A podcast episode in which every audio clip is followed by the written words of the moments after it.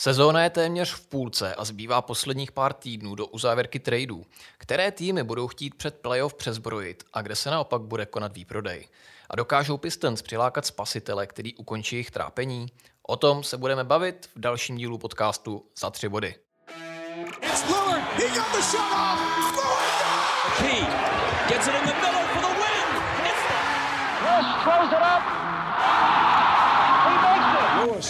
gets it to LeBron for three for the win. Yes! LeBron James at the buzzer. Bryant dribbling, has to put it up with the buzzer. Banks it in. He banks in the three. And the Lakers win the game. Ahoj, ahoj, vítám vás tým podcastu za tři body poprvé v novém roce, roce 24, roce Koubího Bryanta a zdravím taky kluky, ahoj Venco, ahoj Tomáši. Nazdar kluci v novém roce. Čau kluci, už jsem se na vás těšil. Já taky a taky na naše posluchače a zdravím taky ještě Aleše tady od notebooku, našeho technického guru, díky kterému nás doufám, že kvalitně slyšíte. A pojďme rovnou do toho, sledovali jste o Vánocích taky basketbal, v případě, co jste si odnesli z toho? Sledoval jsem uh, vánoční hru a tam teda musím vypíchnout opět Luku Dončiče, který při vánoční hře 25.12.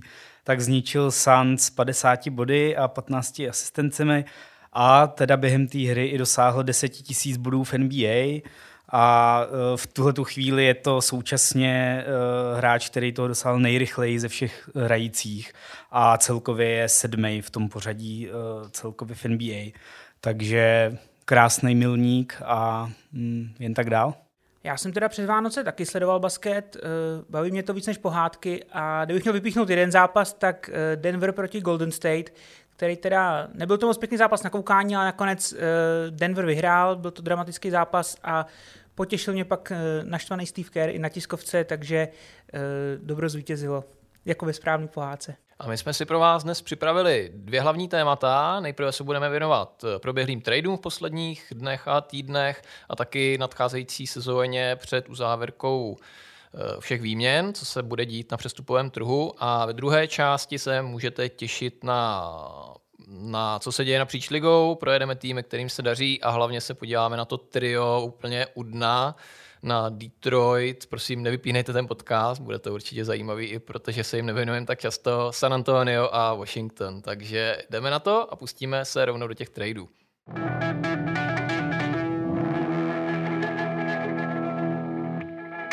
Co se událo v závěru roku, tak byla samozřejmě výměna mezi Torontem a New Yorkem. Do New Yorku se stěhoval OG Anunoby, křídelník, Precious Achiova, počkošový hráč, který nedostával tolik prostoru, a ještě Malkai Flynn, další mladý hráč. Naopak opačným směrem do Kanady putoval RJ Barrett a Emmanuel Quickly, jeden výběr, tuším v druhém kole draftu. Jaký byly vaše reakce, kluci? Moje okamžitá reakce byla, že, eh, že to teda přeplatili zbytečně Nix za Anunobyho, ale Eh, a že, že de facto Toronto, Toronto má jasně větší hráčskou kvalitu z tohohle tradu, ale pak, když jsem se samozřejmě koukal na ty kontrakty, tak uh, asi tam právě nešlo úplně o tu konkrétní hráčskou kvalitu, když, když myslím si, že v tomhle tom, v této konkrétní sezóně právě Quickly s Beretem asi pomůžou Torontu víc než, než samotný Anunoby Knicks, ale spíš jde asi třeba o to, co se bude dít právě po sezóně, protože Anunoby mu končí smlouva, respektive tam má hráčskou opci, uh, Quickly, ten tam má qualifying offer a dost malou, takže ten taky určitě bude chtít větší peníze a myslím si, že co jsem tak jako slyšel ty rumors, tak uh, Anunoby ani Quickly by pravděpodobně nebyli spokojení s tím, co by jim ty týmy nabídly, takže, takže týmy se jich radši zbavili, zbavili, uh, zbavili. No a nejdůležitější věcí možná uh, celého toho tradu je právě odeslání RJ Beretta, který uh, byl, je podepsaný až do roku 27, má poměrně vysoký kontrakt. Eh, Zeklav z ESPN, 107 milionů. 107 milionů. Zeklav z ESPN právě uh, mluvil o tom, že je to byl vlastně hlavní důvod toho tradu, že se to chtěl zbavit, že to je jako, jako toxický asset. A na mě to působí dojmem, že vlastně Knicks nad ním zlomili hůl. On to měl být jako jeden z franchise hráčů, ale Knicks s ním došla trpělivost, takže spíš hledali, jak se ho zbavit a poslali ho teda do Toronto.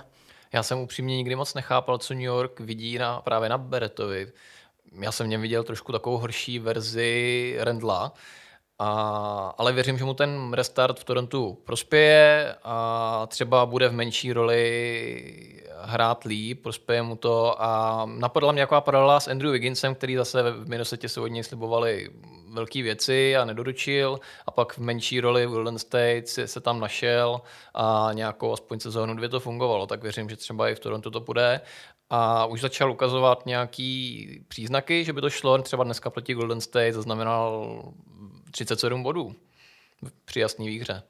A co jen co ty, co jsi říkal na ten trade? On se samozřejmě ještě uvidí, jak to dopadne. Já když jsem si dělal včera přípravu, tak ještě teda jsem tam neměl započtený ty poslední zápasy, tak to Toronto po tom tradu bylo 2-1 s tím, když už nastoupili ty výmění hráči a New York 3-0, což jakoby pro oba to vypadá docela dobře. A když jsem se nad tím zamýšlel, tak mně to právě přijde celkem dobrý trade a smysluplný pro oba týmy. Uh, New York mi přijde, že delší dobu, už více sezon se snaží získat nějakou jako větší hvězdu, což teda Anunoby úplně jako není. Není to ten nějaký vyloženě tvůrce hry, nějaká, nějaká hvězda, ale rozhodně je to jako dobrý křídelník, je to dobrý obránce a prostě ten asi to bude, ale myslím si, že budou chtít tam sehnat ještě někoho jako dál, nějakou větší hvězdu. Uh, pozitivum, velký pro nich, co tam vidím, je, že tím, že odešel Quickly, tak to dává ještě větší prostor Bransonovi a to se mi jako líbí. Um, uvidíme, jak se s tím popasuje. No a Raptors si vyřešili takový ten dlouhodobý problém i kvůli penězům a trošku jim na těch pozicích se Siakamem a Nobim, tak do toho řízli nebo začínají prostě s tím hejbat. Eh, a Barrett, ano, jako je přeplacený, nebo myslím si, že nenaplnil to očekávání, ale tak vrací se domů do Kanady a může tam udělat jako restart a taky to vidím docela pozitivně. A Quickly um, už teď ukazuje, že tam zapadnul dobře. Má dobrou dvojici se Scotty Barnesem a vlastně se mi to duo líbí, takže nakonec pro oba týmy to vypadá docela smysluplně.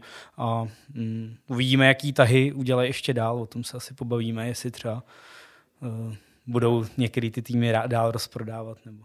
Hmm. Já bych ještě doplnil, že oni vyhráli teďka ty poslední své zápasy, takže Toronto to má 3-1 a Knicks 4-0. A zatím to teda vypadá dobře, je to malý vzorek, takže ještě nemůžeme dělat nějaký závěrečný soudy. Co teda myslím si, že už jako můžu soudit na jisto, že náš typ, nebo můj typ na ta Sixmana roku, na Quicklyho, tak to nevíde, protože Quickly v Toronto hraje základ, takže naopak Schroeder chodí z lavičky, ale, ale oni hrajou spolu a docela jim to sedí. Takže mě na tom právě překvapilo, že tam že Knicks přihodili toho Quicklyho. Mě by třeba dávalo smysl Anudoby za, za Bereta, ale že vlastně dali i toho Quicklyho a vlastně pro Toronto může být i ten Quickly možná i cenější hráč než Beret a to se ještě ukáže. Já z toho mám dojem, že právě Quicklyho tam přihodili jako takový oslazení, takovou třešničku, protože třeba Barrett sám o sobě by nebyl tak významný, aby Anudoby za to stál.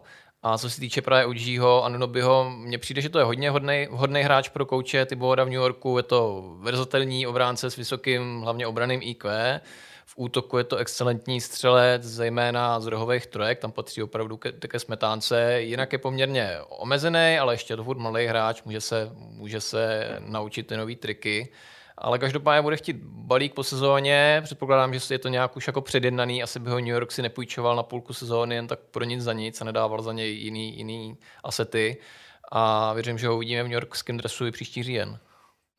Já si teda ještě můžu, to mi připomněl Vence, jak mluvil o tom, že Branson teďka bude zase muset víc hrát, tak to je klasický problém kouče a že hrozně uh, utaví vždycky svoje hráče, že hrozně točí základní hráče, že ne, nedává prostě uh, šanci hráčům z širšího kádru a pak se to v těch playoffech projevuje, že ty hráči jsou dost unavený, takže uh, tady zase vlastně poslal dva hráče, co mu hráli v rotaci za jednoho, takže a ještě jak říkal Vensa k tomu, že tam hraje v Torontu Schroeder i Quickly, oni třeba v koncovce, co jsem viděl zápas, hráli spolu a na hřišti. A bylo to docela dobrý, jak tam byly ty, ty dva gardi, bylo to úplně jiný herní projev od Toronto, než je člověk zvyklý z posledních let, kdy měli velký problém najít e, nějaký střelce, dávat body, zejména v těch koncovkách, byl takový rychlejší, více pohyboval míč, taková ta modernější hra se víc s rozehrávačima na míči a myslím si, že jim to jako prospěje i do budoucna. I ta spolupráce s Scotty Barnecem, což je další hráč, taky docela silný na míči. A kdo ví, třeba Quickly nám vystřelí, jako vystřelil ve Philadelphia Maxi, když, když bude mít trošku větší roli v Torontu. Takže tenhle trade považuji za probraný a pojďme se podívat, jaký zvěsti se pohybují kolem ligy. Co byste řekli, kluci, který týmy spíš budou v příštím měsíci do toho, do toho 9. února nakupovat, který budou prodávat? Koho tam máte? Já si myslím, že bychom mohli teda rovnou začít Torontem, když už jsme se bavili o tomhle tradu. Takže Toronto, my jsme to řešili už hodně loni, že, že se jako spekulovalo o tom, že by udělali výprodej, že tam měli několik hráčů s končícíma smlouvama, ten tým jako neměl moc kam se posouvat. Neudělali nakonec výprodej, přivedli Peltla a letos právě v té situaci třeba, co byl loni Fred Van Fleet, který nakonec odešel za nic, tak je třeba Pascal Siakam, vlastně hlavně zda týmu, letos mu končí smlouva, takže eh, co s Pascalem Siakamem, kdo chce, eh, co za něj? No mě, dává mi smysl, že by tam mohl i zůstat, ale možná pod tím dojmem, jak říkáš ty, tak by ho mohli vyměnit. A čet jsem teda rumor, že by mohl jít třeba do Golden State Warriors uh, v nějakém balíčku, jako, že tam jsou takový hráči teď méně využívaný, ne, jako Kuminga nebo i uh, Chris Paul, který jako nevím, jestli úplně uspokuje. Uh, tak jako to jsem četl o Golden State, že by tam mohl být jako trade, ale jestli k tomu dojde, já to moc reálně nevidím. No. Chris Paul je teda teďka zraněný aktuálně, ale zase, že jo, v Golden State tam jsou nespokojení právě Kuminga, ale i Moses Moody, hmm. že vlastně nehrajou. Kuminga to i řekl i veřejně, že hmm. si myslí, že jo. nemá důvěru trenéra, což jako se úplně ne, ne, nehodilo. Takže tam možná jsou nějaký, nějaký možný trady. Jirko, kdo je tam ještě na Siakama? Já jsem slyšel jiný typ, a to Sacramento Kings, který to vypadá, že by za něj mohli poslat Harrisona Barnce a někoho z gardu, třeba právě Kevina tří, tříbodového střelce, a což by odpovídalo toho plánu Toronto, který vypadají, že spíš než piky na tu úplnou přestavbu by chtěli nějaký jako hráče do rotace právě kolem Barnce a dalších, co jim tam zbude, takže to myslím, myslím že by pro ně mohli dávat, mohlo dávat smysl, třeba tahle dvojce hráčů, který jsou schopní hrát i ten základ. A nebo pak je tady Indiana, která asi nemá úplně co nabídnout, co se týče hráčského kapitálu, ta by o něj podle mě spíš měla zájem ve free agency po, po sezóně, takže to není úplně teďka aktuální, ale rozhodně oni budou mít na něj případně prachy nebo na jiný max kontrakt. Asi si vyjmenoval ty hlavní. Eh, ještě jak zmínil Venca, je tu samozřejmě ještě ve hře i možnost sám si, jakam se vyjádřil, že eh, nikam vyloženě neutíká, takže je možný, že by zůstal dál. A jak si říkal Jirko, Toronto to nemá, takže bych chtěl jít úplně jako čistý rebuild, prostě s mladíkama, ale spíš možná pošilhává o tom, že by zase postavil nějaký tým, který by mohl útočit vysoko. Takže si jakam ještě není tak starý, jo, jo, je mu táhne na 30, takže oni mají takový dvě varianty ve hře. Buď to teda Siakam a třeba ještě přivedou nějaký zkušenější hráče, anebo by třeba přivedli nějaký menší hráče, mladší hráče teda a bylo by to teda hlavní hvězda Scotty Barnes a všechno kolem něj. No. Ale, eh, ale s tím, že taky ten výhled by byl taky třeba do tří, do čtyři let prostě útočit, útočit na špičku.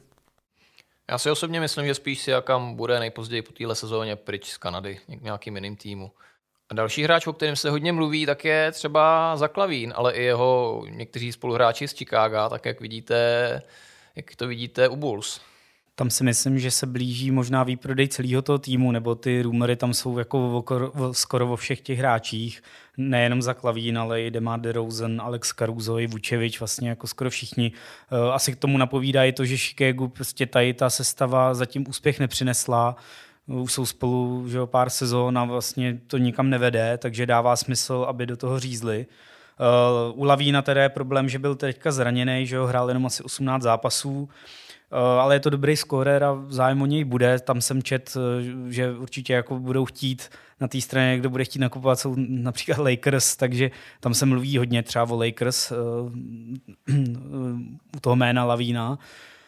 Uh, a tam by asi museli poslat, já nevím, Reevese nebo D'Angela Rasla, který teďka jsou takový spíš zklamání a tolik nehrajou. Uh, nevím, jestli jste slyšeli o někom jiném, kdo by uh, Lavína vyměnil. S Lavínem je teďka problém, že pár měsíců zpátky ještě to by byl jeden takový z hlavních cílů pro několik týmů, ale tím, jak byl letos zraněný a oni jsou jako vážní pochybnosti o tom, jak, jaký je jeho zdravotní stav, takže a teďka ještě navíc Chicago, když hrál bez něj, tak hrál líp a docela udělal i nějaký, vítě, nějaký vítězný série, takže uh, ta jeho cena klesá, takže on teďka se vra, zase vrací po zranění, hodně ten měsíc napoví, jako ty týmy teďka sledujou a uh, pravděpodobně půjde pryč, ale je otázka kam a za co. A druhá věc je ta, že on má obrovský kontrakt, že on má až do 27 a v sezóně 26-27 tam má 49 milionů na sezonu. To jako, kdo by si takovouhle kouli chtěl uvázat k noze. Jedně někdo, kdo chce prostě zautočit na titul hned, nebo uh, a má na to prachy. Takže uh, Jirko, vidíš tam někoho pro Levina? Mluví se často o těch Lakers, asi k tomu nemám co dodat. Chtěl jsem říct spíš obecně k organizaci Chicago, když jsem se nad tím tak zamýšlel tak ta éra Billyho Donovena jako trenéra a Artura se Karnišova se jako viceprezidenta pro basketbalové operace, který teda jmenoval si generálního manažera, vybíral hráče, která trvá už skoro čtyři roky, že ještě tam tehdy byl Saty, tak to je naprostý fiasko, srovnatelný snad jenom s Washingtonem za posledních 15 let. Protože jasně, bylo tam velká aktivita v té době, přivedli Vůčeviče, Karuza, ale, ale úplně na úkor zase budoucnosti a, a nezahráli vůbec nic. Nevyhráli, myslím, ani jednu playoff sérii, bylo tam podle mě jedno první kolo, ale obrovský fiasko a že to vedení by mělo být držený zodpovědný za tohle. Na to, s jakou pompou tam tehdy přicházeli, jestli si ještě vzpomínáte, jak, jaký byly světlý zítřky, tak se o tom podle mě málo mluví, jak, jak to dopadlo fakt úplně tragicky. Co je teďka taková jedna vlaštovka, tak jako Kobe White, eh, který se moc hezky rozehrál za, za absence Laví. Na to se přiznám, že jsem, že jsem nečekal. A je možný, že to kolem něj budou chtít stavět. Otázka je, jestli na to dostatečně má. A já bych rovnou přišel k Lakers, my už jsme je zmínili. To je zase tým, který, já jsem to o tom mluvil v nějakém našem z úvodních podcastů, že jsem nechápal, proč jdou tak blbě. Pak teda vyhráli preseason tournament, uh, in-season tournament a říkali jsme si, jo, tak zase naladili se na tu vítěznou vlnu a teďka zase hrajou blbě. Já, já tomu prostě nerozumím, proč jsou tak špatný, ale ty to teda taky hodně chtějí měnit. Ono už i chování uh, Le GM naznačuje, že, že by taky rád měl nějaký změny, takže o kom se ještě mluví, kromě Zeka Levína, koho by chtěli Lakers? No, to je otázka. Uh... Já jsem teda takový hlavní rumor a sedělo by jim to jako na pozici, by byl Dejounte Murray právě. Jo, to je pravda. Z, Atlanty, hmm. který, který vlastně ta spolupráce Trey Young, Dejounte Murray, ta to asi úplně, úplně nevyšlo. Hmm. Nevyšlo to, takže je to sezona a půl teprve, ale, ale Atlanta se tady tím, že by Murray ho za, správných, uh, za správnou nabídku pustila, takže myslím, že ten by třeba mohl jako Lakers vytrhnout ten spaty, když oni právě s tou rozehrávkou jsou trošku na štíru. Otázka, co by za něj dali. Slyšel jsem skloňovat v tom, že opačným směrem by měl putovat Austin Reeves, ale zase úplně nevím, jestli by to bylo stavitelný pro Lakers, přece je to hodně o penězích, no především o penězích a Reeves přináší určitě jako hodně zadků do sedadel ve Staples Center, pardon, Crypto.com aréně.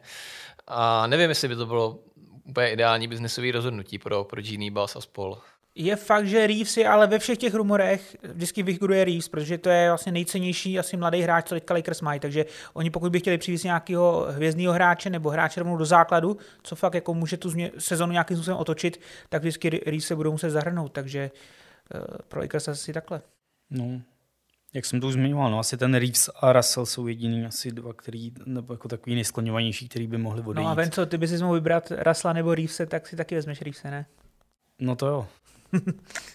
Ale další, kdyby se třeba mohl nabízet, že by se vrátil do starého působiště Kyle Kuzma, protože Washington je další tým na seznamu, kdo bude spíš rozprodávat. Asi všechny, kromě Jordana Půla. No, v Washingtonu se možná dneska ještě pobavíme, určitě, ale ten Kuzma je tam takový určitě jako nejcennější hráč a ten i tam hraje dobře, jako asi jediný možná v tom týmu. Uh, takže jestli půjdou opravdu té přestavby a výprodeje, tak on by mohl být žádaný zboží. Má s Lakers i titul, takže teoreticky bys tam mohl vrátit. Ale souhlasím s tím, co říkal Tomáš, že mají spíš problém s tou rozehrávkou a že oni by potřebovali spíš jako asi nějakého většího skorera, jakože ten Levín nebo i ten Mary by se možná hodil víc. A máš tam, Venco, ještě něco dalšího? No, když nad tím přemýšlím, tak už jsme tady zmiňovali toho Kumingu, tak mě teď jenom vytanulo na mysli, že uh, říkal Kyrie Irving, že to je, uh, že to je hráč s, uh, s nevyužitým a prostě s uh, potenciálem a že se mu hrozně líbí, takže Uh, možná Dallas, a taky se o tom mluví, že taky nejsou úplně jako spokojení a hlavně, že by potřebovali uspokojit Luku, aby tam pak zůstal, tomu zbývají asi dva roky v kontraktu, uh, takže možná Dallas by někoho přivedl, tak uh, možná ten Kuminga uh, a tam se teda mluví o tom, že by Dallas poslal Tima Hardaway juniora, což ale nevím, jestli by někdo chtěl ty prachy mu dávat, protože to je snad nejdražší hráč, co nikdy nebyl All-Star nebo něco takového. Jsem. a úplně nevím, jestli to teda upřímně zapadá do toho plánu Dallasu, který chtějí vyhrávat teďka, a že by brali mladýho hráče, který se teprve rozvíjí na úkor Hardevě, který už prokázal v playoff, že, že dokáže tam nasypat nějaký ty body, když potřebujou, tak mi to úplně nedává asi dvakrát smysl. Jo, já si myslím, že z toho, z té pozice nějaký GM nebo vedení klubu to nezaznělo, že to řekl jenom Irving, že prostě Kuminga se mu líbí a že má prostě nenaplněný a neomezený potenciál. To prostě řekl Irving. No. Jo, když to řekl Irving, Irving, tak pravděpodobně opak bude pravdou. Takže Kumingovi zničil kariéru. Tak já myslím, že jsme ty hlavní jména probrali, jak jste slyšeli, vysích ve vzduchu opravdu spousta, my to budeme dále sledovat a pravděpodobně v příští epizodě po uzávěrce tradu to pro vás samozřejmě všechno schrneme a půjdeme k dalšímu tématu. Pojďme se podívat, kterým týmům se v uplynulých týdnech nejvíc dařilo a já to rovnou vykopnu naším, jo, Tomáši, myslím, jedním z oblíbených týmů a to Miami Heat. Tak Tomáši, povídej, jak se daří Miami. Já jsem teda nadšený. Já musím říct, že jsem byl trošku skeptický na začátku sezóny, protože odešel, že první rozhrávač Gabe Vincent, odešel z rotace Max Truss, nepovedlo se převíst toho Lillarda, to jsem si zase říkal, že Tyler Hero, že bude naštvaný, protože ten byl jakoby ve všech těch trade rumors bylo vždycky jeho jméno zmiňovaný ale z nějakého důvodu to zase Miami dokázali. Oni jsou opravdu jak zombie, ty jim prostě ustřelíš nohu, jo, usekneš, usekneš ruku a oni prostě jdou dál a udělají si prostě 60% vítězství a nedá se s tím prostě vůbec nic dělat. A to třeba Jimmy Butler, eh, hlavní hvězda týmu, tak letos docela laboruje se zraníma, i když hraje tak je trošku horší než loni, není to úplně ono, ale zase eh, vynikajícím způsobem ho nahrazuje mexický Jimmy Butler, Jaime Hakes, to je, uh, to je opravdu úžasný hráč, když se smějete, ale Jirko, ty ho máš taky rád, ne? Já úplně zbožňuju, mě už zaujal v preseason svým zjevem, on vypadá, že on má přezdívek už několik, má Juan Vic, že jo, taky, a mě připomíná nějaký mexický mušketýra ještě trošku, a, ale jak si říkal tím herním zezřením, tak neskutečně připomíná Jimmyho Butlera, a věřím si, že na něm kolem něj klidně můžou stavět. Je to, je to nováček, i když strávil čtyři roky na vysoké škole, takže patří k těm starším. Byl draftovaný, myslím, že 18. 18. nebo 19. teďka bych se musel bych se podívat. Ale každopádně patří do trojice nejlepších nováčků. Je to obrovský překvapení letošního draftu. Fakt nechápu management, jak dokážou nalézat tyhle ty diamanty v popelu. Mimochodem, eh, on je, on je z Kalifornie rodák a hrál teda z UCLA, to je jedna z, jakoby, z nejslavnějších vysokých škol prostě v Los Angeles. A Los Angeles měli draft pick právě ještě před Miami. Ne přímo před Miami, ale oni ho klidně mohli vzít. Jo? A se říkal, hele, tyjo, to by mohlo být dobrý pro tu komunitu a tak, ale nevzali ho, takže, takže skončil, skončil v Miami. A mimochodem Golden State ho taky měli na radaru. Takže kdyby ho nevzali Golden State, tak by ho vzali, tak by ho vzali, teda kdyby ho nevzali Miami, tak by ho vzali Golden State. Takže tyhle, ty, tyhle ty týmy on zaujal. A já jsem teda s ním sledoval i nějaké jako videa, rozhovory, snažil jsem zjistit, jakoby, co je záč, jako odkatě a tak. A je to takový to hrozně pozitivní PR, takový ten příklad toho prostě tvrdě pracujícího prostě hráče, jo, co nemá žádný hvězdný maníry. Takže prostě on do toho Miami strašně zapadne, do té jejich takový tý jako takový ty drsné kultury, jestli můžu říct, jo, že, že nemá žádný hvězdný maníry na rozdíl od některých těch nováčků. A uh, jeho výhoda je teda, že jak skončil ty čtyři roky, strávil ty čtyři roky na univerzitě, takže nikdy se na tyhle hráče kouká trošku zpatra, že na té univerzitě prostě skejsli a že nemají takový potenciál. Ale zase, když tam seš lídrem a zažiješ, hraješ za dobrou univerzitu, hraješ prostě ty, ty hraješ o tituly a tak, takže máš spoustu zkušeností z těch jako vypjatých zápasů, takže on, je, on působí hrozně, hrozně vyspělým dojmem, takže za mě, jak říká Jirka, našli, našli zase nějaký nevybroušený diamant možná. No. Přesně tak, mně se strašně líbí, jak on vyvolal a podpořil to spolestra svýma vyjádřeníma. Takovou širší diskuzi o tom, že drtivá většina těch draft prospektů na prvních 15 místech jsou nějaký jako ty one and done hráči, co strávejí, protože musí jeden rok na univerzitě a pak rovnou se přihlásit do draftu ale jak říkal Tomáš, ty na tyhle pohlížena spíš patra, co tam hrajou delší dobu, ale zase naučí se vyhrávat, vypracují se od těch uh, nějakých hráčů z lavičky na, univerzi- na univerzitě po lídry těch týmů a mají tu vítěznou mentalitu, vítěznou zkušenost a jak se budeme bavit později z dneška třeba o těch týmech, kterým se vůbec nedaří, tak ta složených převážně z těch hráčů and done, tak tam je to něco úplně jiného a možná je to pramen toho, toho kořen toho problému. A, takže je super, že se mu daří a třeba, třeba udělal cestičku dalším takovým hráčům, nebude se na ně pohlížet tak jako do teďka. No a co se vám teda líbí na tom mého herním projevu, nebo spíš teda se ptám asi Tomáše? No, jestli Venco máš něco k Jaime Hakézovi? Hm, k němu konkrétně ne, ale jsem rád, že my jsme to předpovídali, že oni určitě někoho najdou, že to je jejich jediná možnost i potom, co odešel ten Vincent Šestrůsem. Já jsem teda si myslel, že chodí jenom na Miami Beach, ale tak koukám, že chodí až do Los Angeles, tak to teda mají dobrý scouting, jo. To tak teda, to mě, to mě překvapujou. A ne, koukni na něj, on, on, jak říkal, jak jsme už zmínili, on připomíná Jimmyho Butlera tím, že má prostě spoustu takových jako, je takový jako šikovný, jako krefty. On, on, když jde do nájezdu a hráč ho na nohách, on se zastaví na dvě nohy, nafejkuje ho, má, má prostě krátký hookshoty, krátký jumpshoty, skvěle řeší situace, skvěle řeší handoffy, umí hrát prostě v poustu, on má takový jako, má skvělý footwork, prostě on vypadá jako hráč, co hraje ligu už jako 10 let.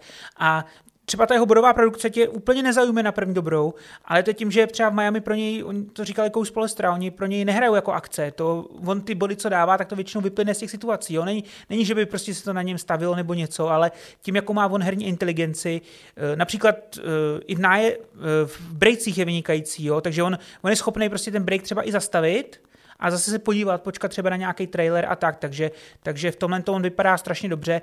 Tam možná jediná, jediná teda možná pak nevýhoda do budoucna by mohla být, že když už je takhle vyspělej, že třeba nemá už mož, moc jako kam se zase tolik zlepšovat, že třeba nemusí mít úplně ten, ten strop tak vysoko, jako některý ty uh, Van hráči, jak říkal Jirka.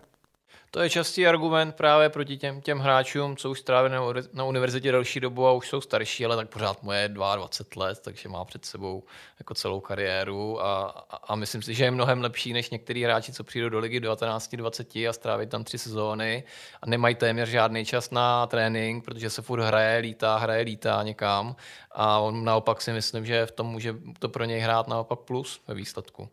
Ale asi dost o něm, co tam je třeba za další klíč úspěchu Miami, proč se jim teda zatím tolik daří, jsou teďka aktuálně asi eh, On je to tam hrozně těsný, v té v východní konferenci jsou asi zápas nebo dva od třetího místa.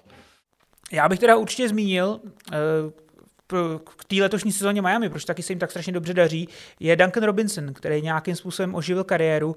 Loňskou sezónu, kdy prakticky nehrál, mu pomohlo, když se zranil Tyler Hero, on dostal šanci a nějakým způsobem já nevím, jestli je to o tom, že on jako se zlepšil, jako co se týče skillsetu, anebo prostě z, z, změnil nějaké své nastavení mentální, jak tu hru hrát, protože on je mnohem efektivnější hráč a je to díky tomu, že už jenom nestřílí ty trojky. Jo, on je že jo, vždycky trojkový specialista a teď tím, jak on vyvolává hrozně reakci na tu trojku, každý prostě ví, že to je trojkař, takže každý na něj skáče. On toho využívá a najíždí do koše funguje jen spolupráce s Adebajem, to už je z Loňska. A letos mi přijde, že ještě přidal, že docela i tvoří hru, že umí i dát přihrávku, takže eh, Duncan Robinson určitě pozitivní překvapení pro Miami letošní sezónu. A potom prostě klasický Miami, eh, to je vidět i na tom zapojení toho Jaime Hakéze, tam třeba jsou úplně Teďka jsem viděl zápas proti Golden State, úplně no-name hráči, Jamal Kane, nebo uh, RJ Hampton, asi jste o nich v životě neslyšeli, a oni tam prostě hrajou a uh, 20-30 minut, Jamal Kane nejlepší střelec v zápase, RJ Hampton tam vyluxuje Kariho, takže oni nějakým způsobem, uh, není to jenom o tom, že oni ty hráči umí najít, ale to Miami má fakt systém, že, že když najdou toho správného hráče, tak ho umí zapojit a umí z, z něj dostat to nejlepší.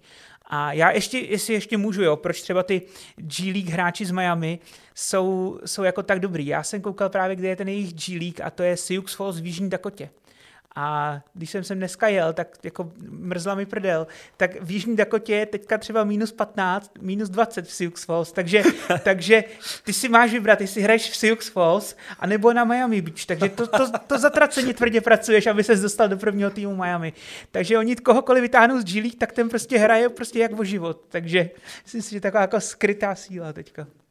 To je odvážná teorie a já tady úsek Miami zakončím jenom pochvalou pro dva veterány Kyla Lauriho, který mu bude v březnu neuvěřitelných 38 let, ale pořád v omezených minutách myslím, že válí jako, jako za mladá a pořád dělá prostě to, co se hodně čeká, tu tvrdou práci, stavení se na prorážení, nevypouští žádný balón, který vypadá už ztracený pro jiný lidi. A taky Kevin Love, který ať už je prošedivělej, tak zase pořád, letos mi přijde, že je lepší než v loni, nevím proč, jestli byl, možná bojoval s nějakým zraněním nebo zdravotním problémem, ale letos mi přijde, že zase je takové ještě lepší než předtím, možná si sednul do toho majemského systému a celkem obecně z toho týmu panuje taková jako pozitivní energie strašně, takže jsem hodně zvědavý, jak, jak jim to dopadne, až se vrátí Butler a těším se zase, že udělají nějaký humbuk v playoff.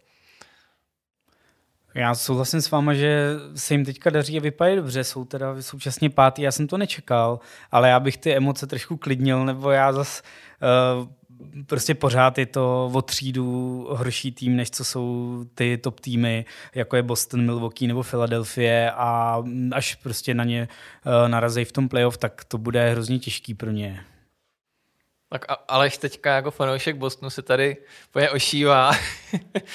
a všichni si asi pamatujeme sedmi, sedmi zápasovou sérii Miami s Bostonem minulý, minulý rok. Jak to dopadlo, tak uvidíme, jestli to Venco zakřikl pro Boston nebo ne. Ale se budeme muset učit nějaký nový jméno, Jaime Hakes třeba, loni to byl Caleb Martin, tak... A dost o Miami. Musíme tady chválit ještě jeden tým, který, ve který jsme úplně nevěřili, a to je LAC Clippers, LA Clippers, ale oni tam samozřejmě proběhly nějaké změny, o některých z nich jsme určitě mluvili, si pamatuju, že jsme říkali, že Westbrook musí na lavičku, protože jako nestřelec ještě se zubacem na hřišti, že to nemá smysl. A druhá zásadní změna byla, že vypadnul Plamlý úplně ze sestavy, přivedli místo něj z Indiany Daniela Tajse, který sice není jako nejlepší hráč pod sluncem, ale trošku roztáhne zase tu, tu, roztáhne tu polibovku, dokáže hrát trojku, což Plamli, ten se že jo, netrefí větší vzdálenost z metru od koše. A zase s Westbrookem, že jo, jeden střelec na polubovce z lavičky, tak to prostě funguje a, a jsou prostě dobrý teďka, jako daří se jim, jsou možná nejžavější tým současné lize na západě. Já musím teda smeknout před uh, Jamesem Hardenem, kterého jsem hodně kritizoval, když ho tam přivedli a Harden řekl, dejte mi 10 zápasů, já se do toho dostanu. Jo? A měl pravdu, jo, opravdu dostal se do toho, přijde mi, že našel si nějakou roli v týmu, takže jakoby docela dává i střely a podává tam balón. Uh, ale myslím si, že jako nakonec klíčový a na čem, jako s čím stojí a padá úspěch Clippers jako v minulých sezónách je, je zdraví a forma Paula George a hlavně Kawhi Leonarda. Jo, souhlasím. No. Já jsem se díval na, na nějaké statistiky, nebo proč jsem se snažil rozklíčovat, proč se jim tak daří. A oni mají teda strašně dobrou úspěšnost uh, střelby. Oni jsou uh, jako jedni z nejlepších v celé lize. Uh, a jak v trojkách, tak i prostě v celkový prostě procentuální úspěšnosti střel. A to si myslím, že díky Kawhi Leonardovi a mě teda překvapilo, že třeba Tice má 45% z trojky, což jako mi teda přijde neuvěřitelný. A, uh, a teda a Norman Pavel má ještě, ještě víc, ten má přes 45% jako mírně. Takže to jsou jako šílený čísla a já jako nevím, jestli jim to může reálně vydržet. Uh, ale teda taky jsem to nečekal, jsem z toho překvapený. A Kavaj teda zase tak nějak jako je konzistentní, je teďka hraje bez zranění a myslím si, že to taky dělá hodně. Mm, a v obraně, že jsou taky dobrý pořád, Paul George, Kavaj. A lepí jim to, no. A kdo taky hodně dává úsilí v obraně, tak je právě Westbrook, který hrozně na něm oceňuje, jak přijal roli, menší a z lavičky, ale hrozně moc dává právě intenzity do obrané části hry. Troufl bych si říct, že je z něj teďka elitní obránce na perimetru. Což teda je fakt paráda. No. A naopak Men zase zvládá velmi dobře tu svou novou roli v základu, kde mu to šlo už jo, před těma dvěma, třemi lety, když byli hodně zničený zraněníma, tak mě se jako vždycky líbil, jako hlavně na té útoční polovině naopak. A, a teďka to s ním prostě krásně funguje. Myslím, že trenér Tyron Ru našel v tom týmu rovnováhu a pokud zůstanou zdraví, pokud, to je velký pokud, jak říkal Tomáš u těchto hráčů, tak mají velmi silný a v playoff zkušený jádro. Já bych teda ještě zmínil, Vence už ho zmínil Normana Paula, který, uh, jsem si na něj vzpomněl, když si PJ Tucker, který už si teda asi nezahraje, tak se vyjádřil v tom smyslu, že není dostatek balónů na země kouli pro, ten, pro tým Clippers, pro současný tým Clippers.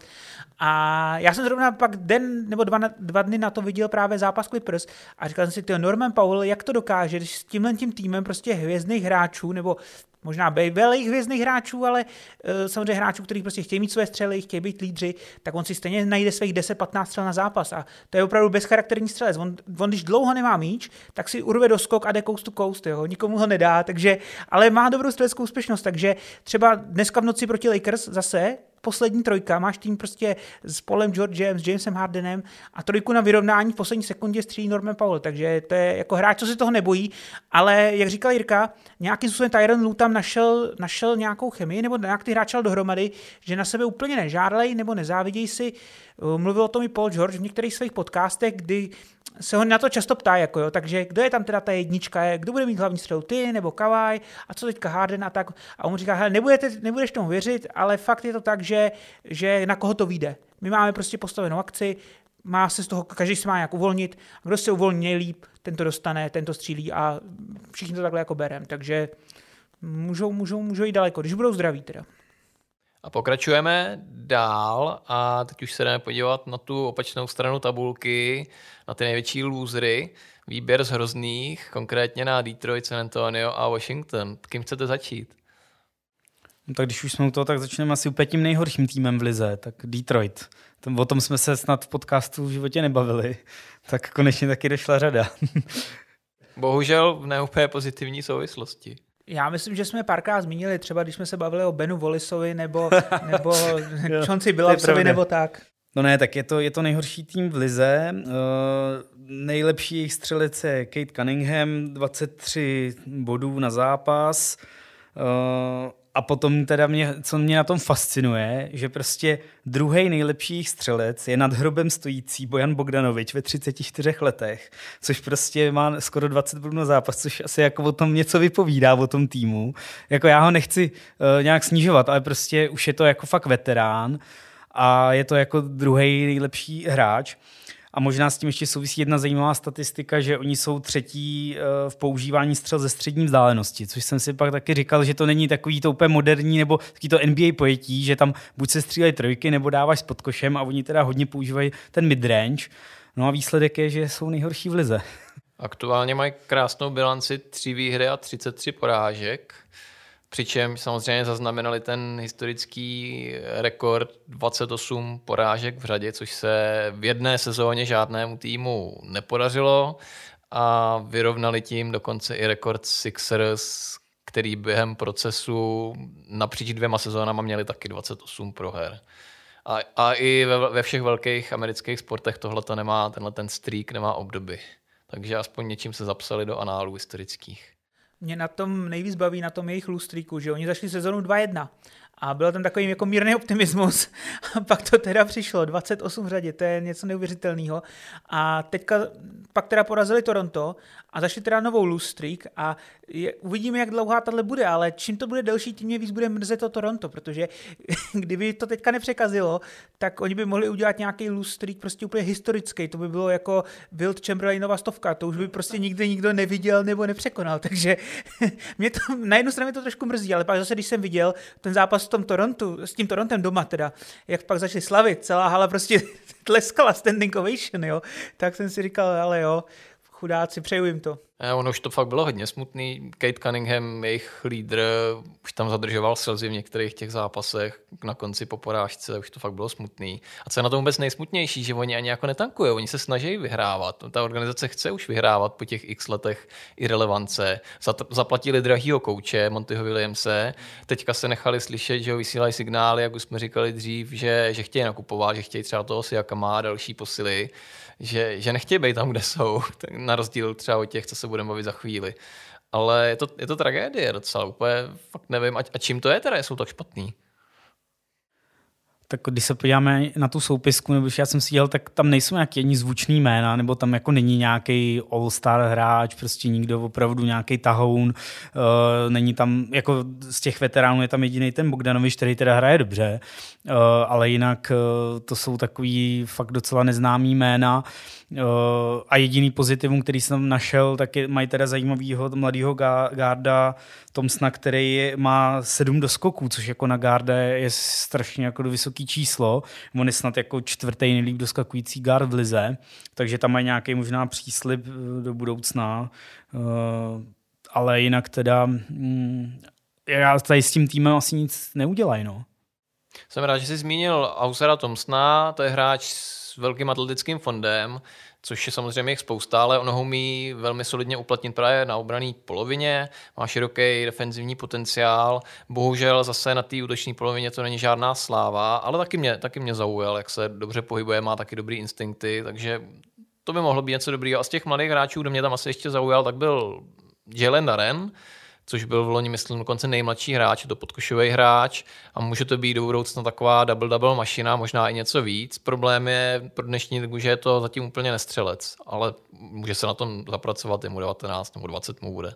A možná, že když jsme zmínili toho jednoho z nejlépe placených koučů eh, v NBA, Monty Williamse, tak další jeden z nejlépe placených koučů v NBA je Greg Popovič a jeho San Antonio, takže já teda k Detroitu už nic nemám, ale k tomu San Antonio pár věcí mám, takže tady máme experta Jirku, takže já bych se rovnou bych to vykopnul nějakou peckou. A Jirko, proč nepřihrávají Vembimu? Já bych ještě, já bych ještě radši zůstal u toho Detroitu, ale, ale dobře, no, tak půjdeme. No, no hele, nepřihrávají Vembimu proto, protože na soupisce je jediný hráč, který je schopný jako někomu přihrát míč a nestratit to přitom. A to je Trey Jones, eh, který ale nehraje, nebo hraje z lavičky, a to proto, že, jak všichni vědějí, kteří v poslední době viděli nějaký zápas Spurs, což je dost pravděpodobný, protože je dávají skoro neustále, eh, tak na jedničce hraje Jeremy Souhen, což je spíš jako hráč na trojku, čtyřku pozici. A ten jako cíl je ten, aby se naučil hrát víc na míči a snaží se z něj udělat něco, jako byl svýho času Boris Diaw, Boris Diaw nebo, nebo Draymond Green, takový point forward prostě. Ale jako zatím tenhle ten pokus úplně nenese dividendy v půlce sezóny. Mně přijde, že jako není schopný udělat ani žádnou základní přihrávku na tož nějaký jako pokročilou. Mně ho v těch zápasech i trošku líto, mně přijde, že k tomu přišel jako slepý gouslim a pak dostává strašnou bídu, jo? že jak to, že to takhle blbě rozehráváš, ale on si to neřekl, podle mě, že chce být rozehrávačem. Ono se o něm jako cení, že má prý hrozně jako dobrý přístup, že se chce zlepšovat a, a nebojí se právě toho, že si z něj lidi třeba dělají srandu. Ukázal to na těch jednoduchých šestkách, což je rarita, ale on to dává na ligovém průměru 77-78%, což jako úplně nechápu, já jsem to zkoušel, je to hrozně těžký docela to jednou rukou. Ale už jako taky tam vidím takový náznaky, že už i jemu to leze trošku do hlavy a že, že fakt kazí čím dál víc. A přitom je zajímavý, že to jsem se díval na, eh, na Spurs, tak oni jsou čtvrtý uh, v počtu asistencí na zápas, takže oni asi musí hrát kombinačně, což trošku popírá tady to, o čem se teďka bavíte, tak jako čím to je teda, nebo... Oni... Já právě, jako na to narážím, co, právě co jsem o tom četl, takže ty hráči si to třeba přihrajou mezi sebou, ale nepřihrajou to tomu Vimbimu no, některý, jo. jo. Je tam fakt, i třeba tam byl střih akcí z, ze zápasu s Chicagem, to bylo úplně markantní, tam, tam fakt jako úplně otevřený lobby a oni mu to prostě nedali, takže už jako jsou takové spekulace, že jo, se spekuluje, jestli na ty hráči nežádali, že má všechnu pozornost a tak dále a tak dále, ale nalijeme si čistého vína, z těch hráčů, co tam jsou, on je jasně největší talent a celý se to jako musí stavět okolo něj, že jo, ty ostatní jsou tam o to, aby mu pomohli, ale eh, a třeba je to takový ten přístup, jako měl Harden uh, Vojanisovi, že kdyby byl takhle vysoký, tak taky furt jenom dankuje. jo, jo, jo, jo. Možná je to něco podobného. Myslím, že úplně nejvíc to vystihoval takový tragikomický moment, kdy Vemby si tam právě nabíhal úplně sám na, na Eliup a i tam jako naznačoval, ať mu to jako hodí, že to zatluče a, a, samozřejmě mu to nehodili a on to, že ho dohrál jako ten za, a, a předvěd tam, jak to mohl jako zatlout a, a, a, to už bylo fakt takový, taková velká frustrace, no, trošku, ale No, já, já zatím asi nevidím nic takového. Jsou tam nějaký pozitiva, líbí se mi Vemby hrozně v obraně, že ho vede ligu celou, myslím, v blocích. Teďka se posunul na pozici 5, protože nevím, jestli záměrem nebo kvůli tomu, že se druhý dva pivoti zranili a nemá to kdo hrát. Hrozně moc se mi líbí Devin Vassell. Myslím si, že ty peníze, které za něj na začátku sezóny Spurs utratili, že, že se to vrací už teďka a bude se to vracet i v příštích letech. V podstatě ta myšlenka je taková, že bude taková hlavní trojice Vassell, Vembanyama a nějaký rozehrávač, který ještě teďka není na soupisce a buď přijde z draftu, nebo jestli někoho přivedou. Měl to být asi Joshua Primo, který se bohužel taky odhalil před nějakou týmovou psycholožkou a, a byl odejít během loňské sezóny. To byl, od toho si hodně slibovali, jako od takového projektu hráčského. Bohužel to nedopadlo. Teďka se odhaluje v Clippers, teda jsem koukal. Na lavičce. Na lavičce. Naštěstí jenom na lavičce.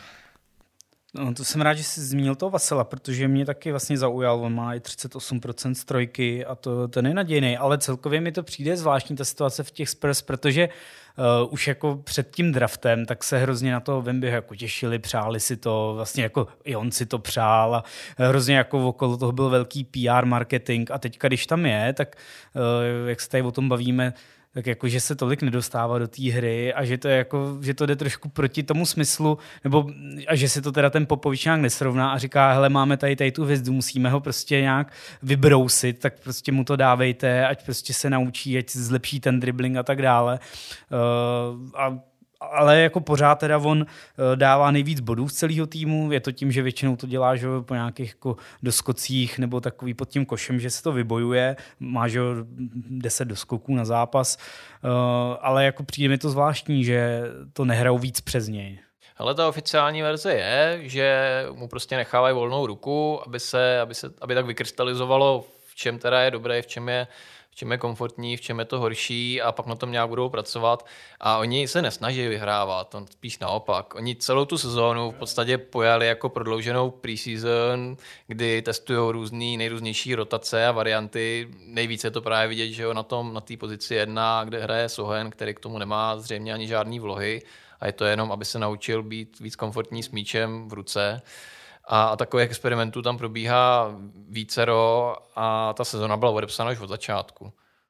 Já jim jako vůbec nevyčítám, že by prohrávali, nebo to mi přijde, že je v pořádku, ale že jako víc to nehrajou přes toho Wembyho mě jako zaráží, no, že bych ho víc chtěl jako otrkat a prostě, když tam máš tady toho, se říká generačního talenta, tak prostě by přece Popovič měl říct, ale všechno to jde přes něj, no ale to je jako to, co mě na tom to zaráží. Ne jako to, že jako se jim nedaří, to bych vůbec jim nevyčítal. Tak uvidíme, jestli ještě do konce sezóny tam bude nějaký progres, případně se k tomu samozřejmě vrátíme. No a zakončíme to do třetice, nechci říct tím nejlepším, Washington Wizards, můj v úvozovkách oblíbený tým.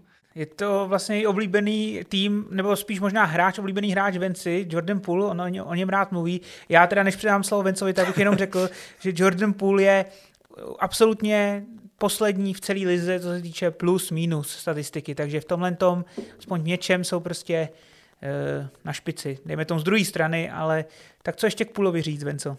V první řadě musím přiznat to, že jsem se zmílil, když jsem říkal, že teda uh, ty trady Washingtonu vlastně, že si ten poslední, že se jim docela vydařil, protože je to teda pravý opak, takže to se omlouvám a jako expert jsem se, se lhal teda. Uh, no Jordan Poole, to je fakt katastrofa. Já o něm musím i říct, že to je prostě takový namachrovaný spratek. Uh, a já jsem se teda na to díval a on je podle mě druhý nejhorší hráč z těch 200 měřených, že on je ještě horší snad Scoot Henderson.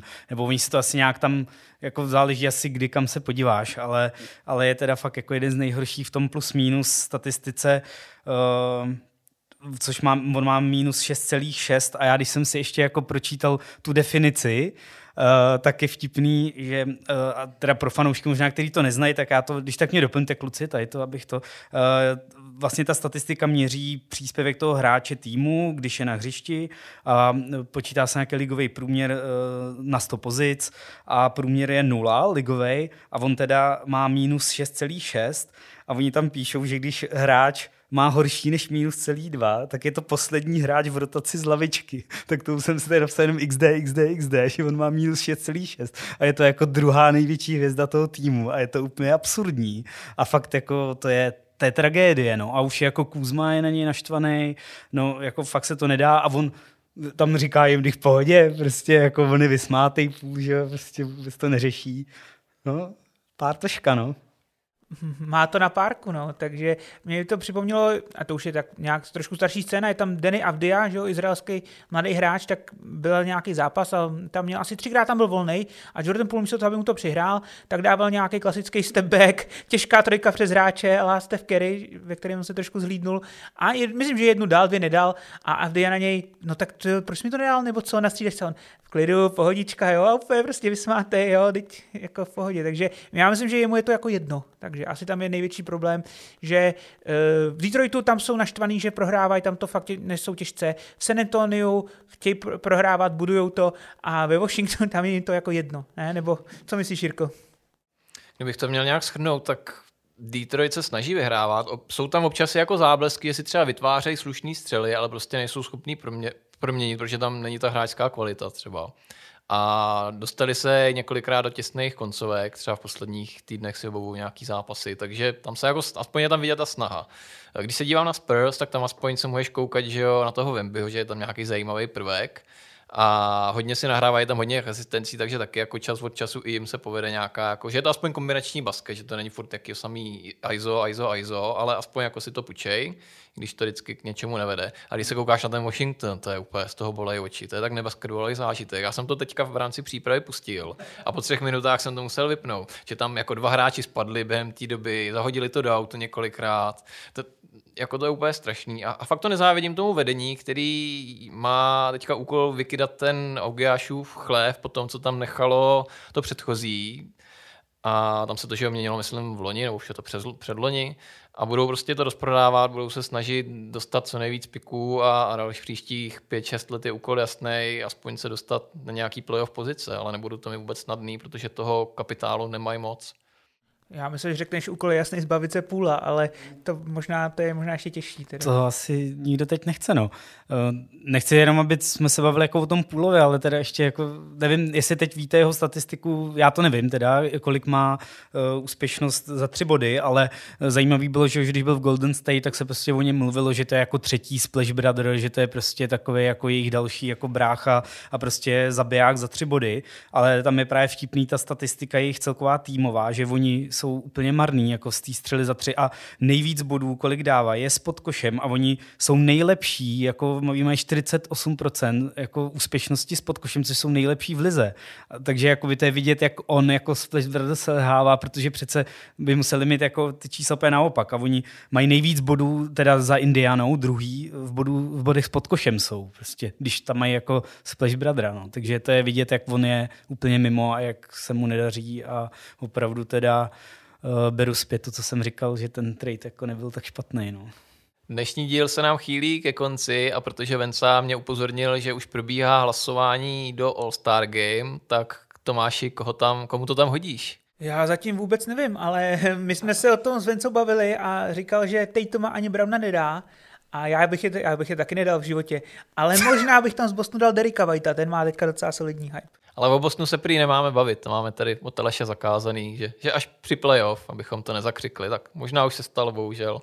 Už nebudeme plakat nad rozlitým mlékem. Ale Venco, ty už si teda fakt hlasoval, takže koho tam, koho tam, jsem, koho tam naházel? Ne, upřednostnil jsem uh, kvůli tomu, jak jsme ho tady minule chválili, tak France Wagnera nad těma bostonskýma uh, hvězdama. Uh, protože vlastně přeju, aby se tam dostal taky někdo, jako, kdo tam nebyl. Že? Uh, No, ale jinak klasicky, tak jako tam máme Janise Embída, že jo, Haliburtona a Maxiho, teda, když se bavíme o tady té konferenci. No a v druhý, tak eh, LeBron King, eh, Joker, eh, dal jsem Šenguna a potom Dončiče a Kerryho, protože to mi je fakt líto a zaslouží si to teda letos.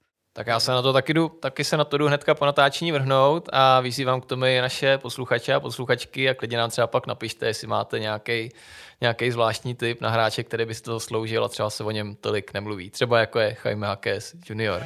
Eh, mějte se krásně a ať vám to tam padá za tři body.